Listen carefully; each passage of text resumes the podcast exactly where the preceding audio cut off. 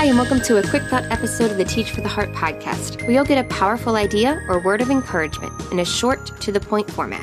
Here we go.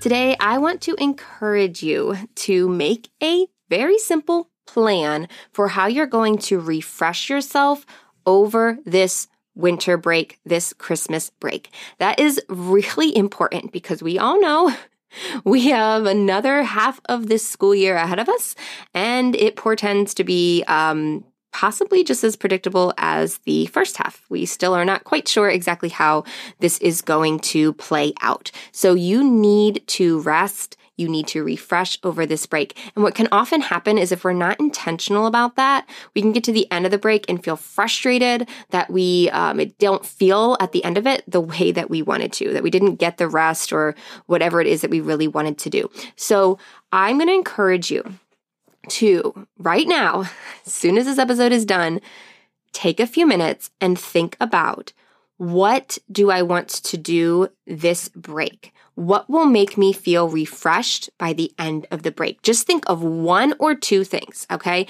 I know the break goes super fast and I know you probably have some things that you already want to do, but think about at least one or two things that you know would help you feel refreshed by the end of the break. Things that are really important to you. Now, this could be like your typical self care things, but it doesn't have to be, you know, anything extravagant. It could be as simple as I really want to spend time with my kids. I want to do a puzzle with my kids, you know, or I want to read this book, or I just want to take a day and just sleep for two hours. You know, I want to take a two hour nap or whatever it is. What's something that you feel like, oh my goodness, it would just be so amazing to do this, this break?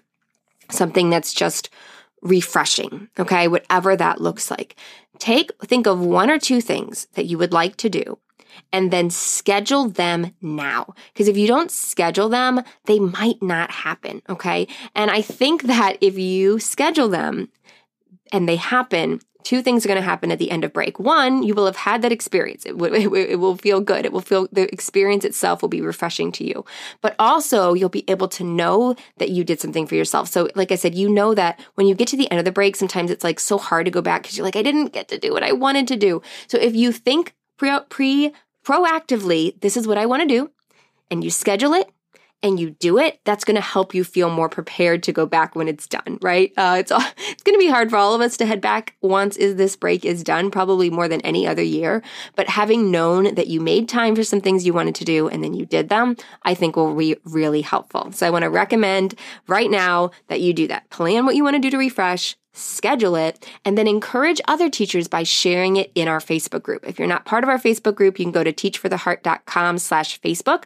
Really, really want to encourage you to share it there because it will, inc- it will um, not only hold you accountable, but more importantly, it will also inspire others to do the same thing. So just hop in there and say, hey, you know, I planned these two things to refresh myself over Christmas break. I'm doing this and I'm doing this. No matter how simple it is, uh, whatever it is, this is what I'm doing. I have it planned and I'm encouraging you to do the same thing.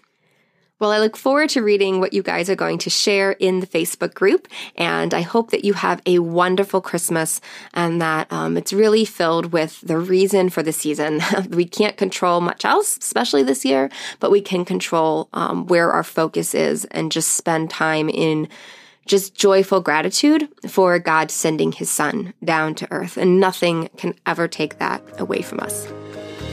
Well, thank you guys again so much. I look forward to speaking with you again soon. In the meantime, keep growing, keep trusting. You really are making a difference.